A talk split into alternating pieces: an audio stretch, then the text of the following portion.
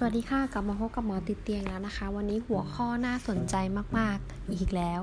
เนาะก็วันนี้หมอจะมาพูดในหัวข้อของ 4 อาการแสดงของผู้สูงอายุที่เสี่ยงต่อการเป็นโรคซึมเศร้านะคะ ทีนี้เรามาเเกริ่นกันก่อนเนาะจริง ๆ แล้วคือที่มาที่ไปเนี่ยหมออยากให้ลูกหลานเนาะเข้าใจที่มาที่ไปของการที่ ผู้สูงอายุเนี่ยเขามีภาวะซึมเศร้าเนี่ยมันมีสาเหตุมาจากหลาย ๆ อย่างนะคะ ด้วยความที่หมอเป็นหมอครอบครัวเนาะจะพูดจำแนกให้เห็นภาพง่าย ๆนะคะ โดยที่เวลาหมอดูคนไข้เนี่ยก็จะดูทั้งหมด 3 ด้านเนาะก็จะประกอบด้วยด้านร่างกาย ด้านจิตใจเนาะแล้วก็ด้านสังคมนะคะ ทีนี้เรามาพูดสโคปให้พอเข้าใจความเป็นมาเป็นไปก่อนเนาะก็คือจริง ๆ แล้วภาวะซึมเศร้าในผู้สูงอายุเนี่ยเป็นภาวะที่เจอได้มากนะคะ โดยที่การแบ่งของภาวะซึมเศร้าในผู้สูงอายุเนี่ยจริงๆจะแบ่งเป็น 2 แบบ 2 ช่วงเนาะก็คือก่อนที่กำลังจะเข้าสู่วัยผู้สูงอายุอันนี้ก็จะเป็นช่วงที่สามารถเจอภาวะซึมเศร้าได้นะคะ แล้วก็หลังจากที่เข้าสู่ช่วงของผู้สูงอายุแล้วเนี่ย หรือถ้าตัดแบบไม่ได้ตัดเกณฑ์ที่อยู่ชัดเจนก็จะเป็นช่วงที่เกษียณแล้วเนี่ยก็จะเจอภาวะซึมเศร้าได้เยอะมากนะคะ ตามข้อมูลเนี่ยเขาก็จะบอกว่ากลุ่มเนี่ยก็จะเป็นกลุ่มแบบ late life depression เนาะก็จะเจอได้ในคนที่เกษียณหรือว่าสูงอายุแล้วเนี่ยอยู่ที่ประมาณ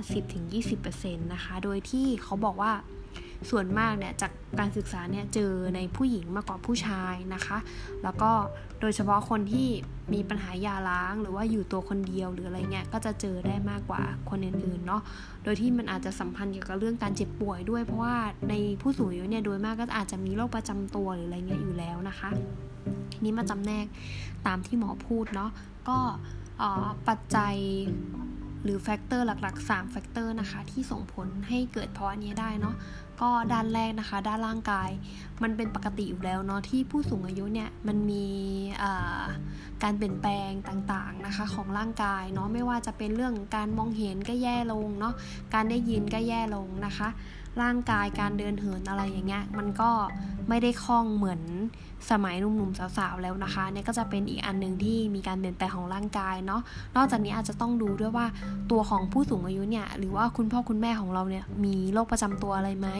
การที่มีโรคเรื้อรัง หรือว่าโรคประจำตัวเนี่ยก็ยิ่งจะทำให้เสี่ยงต่อเพราะซึมเศร้า เพราะว่าพอมีโรคประจำตัวเนี่ยเขาก็ต้องมีการกินยาหรือว่าการดูแลหรือบางครั้งโรคที่รุนแรงหรือว่า ทำให้เกิดความทุกข์ทรมานต่อเขาเนี่ยก็ทำให้เขา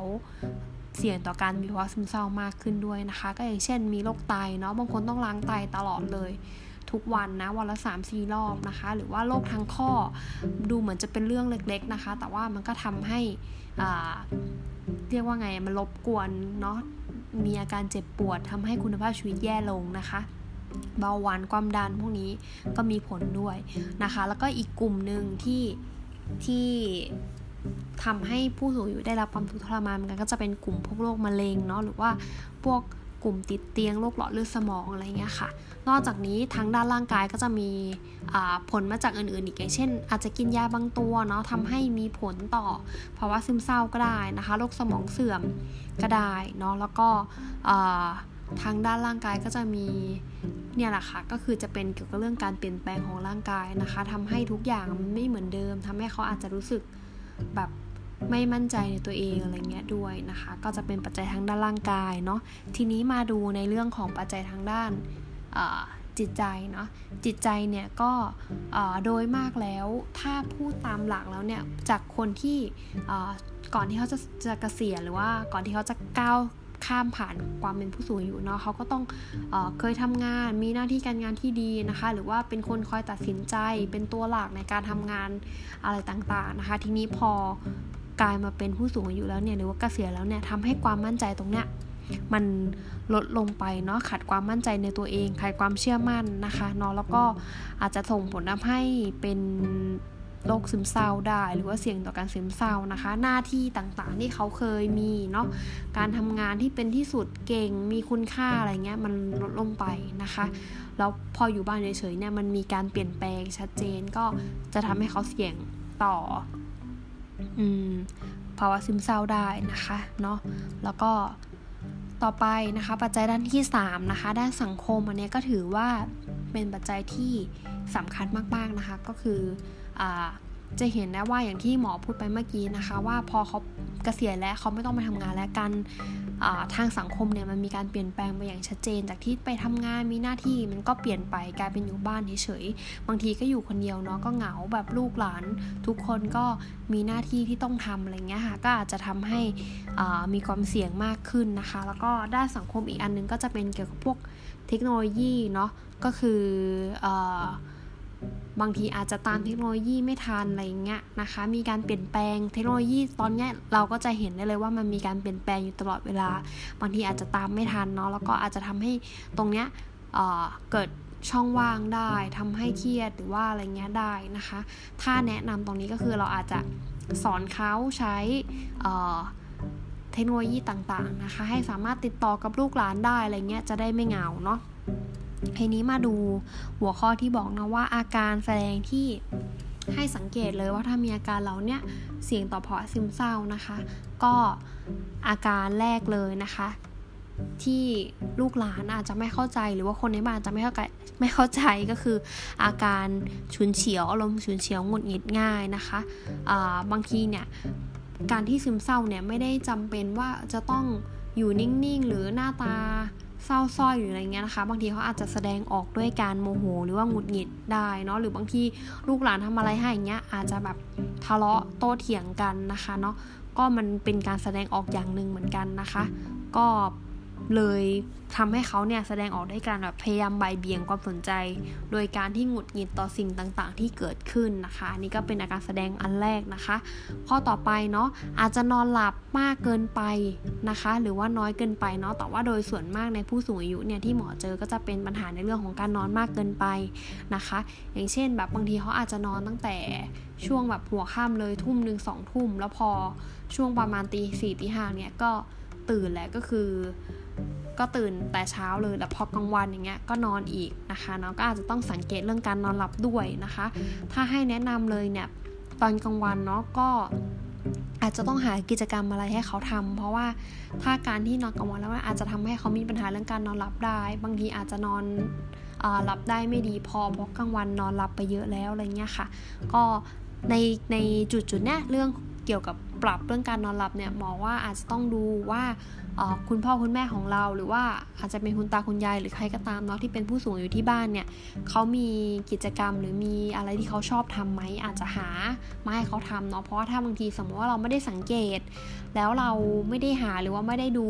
ให้ความสนใจในจุดนี้เลยเนี่ย เราอาจจะไม่รู้เนาะเพราะว่าบางทีถ้าสมมติว่าจะให้เขาเดินมาบอกเราว่าเออให้ช่วยหา อย่างเช่น ช่วยหาไหมพรมช่วยหาอุปกรณ์หรืออะไรเงี้ยมาให้เขาอาจจะเกรงใจนะคะ เพราะว่าเขาก็เห็นว่าลูกหลานเนี่ยมีภาระหน้าที่มีการงานที่ต้องทำอยู่แล้ว ดังนั้น จุดนี้หมอว่าเราเองก็ควรที่จะสังเกตเนาะว่า ตอนนี้อาการเขาเป็นยังไงนะคะ เขาชอบทำอะไรหรือ หรือแม้แต่ว่าในอดีตเขาชอบทำอะไรเราก็อาจจะพยายามหามาให้เขาทำนะคะ เป็นกิจกรรมที่ทำตอนกลางวันเนาะแล้วก็ข้อต่อไปนะคะที่แสดงถึงว่าอาจจะเสี่ยงต่อภาวะซึมเศร้าได้ก็คือ พูดน้อยลงนะ หรือว่าชอบอยู่คนเดียวปีวิเวก เวลาแบบชวนไปไหนก็ไม่ค่อยไปเนาะหรือว่ากิจกรรมที่เคยชอบทำอยู่ดีๆ ก็ไม่ชอบทำซะงั้น อย่างเช่นบางคนเนาะ ที่หมอเคยเจออาจจะแบบมีกิจกรรมที่เขาชอบ อย่างเช่น ชอบฟังรายการทีวีนี้มากเลย ชอบฟังวิทยุอันนี้มากเลยคือ เหมือนมันเป็นสิ่งที่เขาชอบเขาทำอยู่เรื่อยๆแต่ว่าวันที่มันเกิดภาวะซึมเศร้าเนี่ยลูกอาจจะงงได้ว่า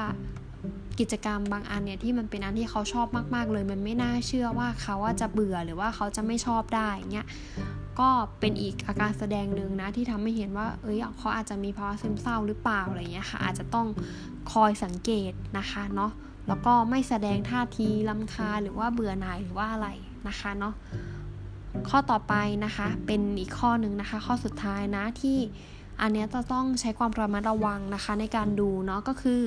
อเขาอาจจะบ่นว่าไม่สบายหรือว่าเจ็บป่วยตามร่างกายมีอาการต่างๆ โดยที่อาการเนี่ยมันจะไม่จำเพาะเจาะจงเนาะอย่างเช่นบางทีอาจจะบ่นว่าปวดหัวจังเลยบางทีอาจจะบ่นปวดท้องปวดขาอะไรอย่างเงี้ยแต่พอญาติพามาตรวจอะไรเงี้ยก็เจาะเลือดตรวจทุกอย่างตามหลักมาตรฐานและอาจจะไม่ได้เจอว่า เจ็บป่วยเป็นโรคอะไรเป็นพิเศษนะคะในในข้อนี้หมออยากให้เรามาระวังเนาะซึ่งตัวหมอเองก็เรามาเรามาระวังเหมือนกันโดยที่เวลาที่คนไข้มาตรวจหรือว่าบ่นว่ามีอาการอะไรเงี้ยเราจะไม่ไปจ้ำหรือว่าจะไม่ไปคิดว่า เอ้ยเขาแกล้งหรือเปล่าหรือว่าเขาเรียกร้องความสนใจหรือเปล่าเนาะเพราะว่าในเบื้องต้นเลยเนี่ยตัวหลักเลยเนี่ยเรามีความจำเป็นที่จะต้องหาก่อนว่ามันมีโรคอะไรไหมที่เป็นไปได้อะไรเงี้ยค่ะต้องหาโรคนั้นๆก่อนนะคะเนาะซึ่งโดยมากหมอเชื่อเลยว่า หมอทุกๆคนน่ะไม่ไม่มีใครบอกหรอกว่า เอ้ยเขาเรียกร้องความสนใจหรือเปล่าเขาแกล้งหรือเปล่าอะไรเงี้ย คือหมอว่าไม่มีหมอคนไหนทำแบบนั้นอยู่แล้วแน่นอนนะคะเนาะ แต่ว่าตรงเนี้ยที่หมอมาพูดเนี่ยก็คือเป็นอีกข้อสังเกตหนึ่งที่อยากจะให้คนที่บ้านเนาะที่อยู่กับ ผู้สูงอายุมีผู้สูงอายุในบ้านอะไรเงี้ยคอยสังเกตนะคะเนาะก็คือถ้าเขาบ่นว่ามีอาการต่างๆตามร่างกายหรือเจ็บป่วยอะไรเงี้ยเราก็พาเขาไปตรวจนะคะ เพื่อที่จะยืนยันว่าโอเค มีโรคอันตรายร้ายแรงอะไรไหมหรือมีภาวะอะไรที่น่าเป็นห่วงหรือเปล่านะคะเนาะแต่ถ้าสมมติว่ามันเกิดเหตุการณ์แบบนี้บ่อย ๆ ก็เป็นอาการที่ทำให้ญาติเนี่ยอาจจะต้องกลับมาฉุกคิดแล้วว่าเขา เสี่ยงต่อภาวะซึมเศร้าหรือเปล่า ช่วงนี้เขาเหงาหรือเปล่าเนาะเขาโดดเดี่ยวหรือเปล่า อาจจะต้องใส่ใจเขามากขึ้นนะคะเนาะโดยที่เราต้องไม่ไปต่อว่านะคะ ว่าเออทำไมออบอกว่าเป็นนู่นเป็นนี่ตลอดเลย แต่พอมาหาหมอก็ไม่เห็นตรวจเจออะไรเลย อันนี้แนะนำให้หลีกเลี่ยงเลยนะคะ แต่ว่าเราต้องใช้การสื่อสารนะคะ แล้วก็ใส่ใจมากขึ้นเนาะอาจจะไม่ได้ไปถามเขาตรงๆ อาจจะใช้การสังเกตอะไรเงี้ยก็ได้นะคะเนาะแล้วก็ จากทั้งหมดที่พูดเนี่ยก็คือต้องการชี้ให้เห็นนะคะว่าอาการแสดงหรือว่าการเปลี่ยนแปลงทางร่างกายอย่างที่พูดไปทั้งหมดแล้วนะคะ มันทำให้ส่งผลให้ผู้สูงอายุเนี่ยมีภาวะซึมเศร้าได้ โดยที่มีอัตราในการที่พบเจอภาวะซึมเศร้าในในในผู้สูงอายุเนี่ยสูงมากนะคะ ก็อย่าลืมนะคะไปสังเกตผู้สูงอายุที่บ้านนะคะ อย่าลืมใส่ใจแล้วก็อย่าลืมดูแลด้วยนะคะแล้ววันนี้หมอไปก่อนนะคะ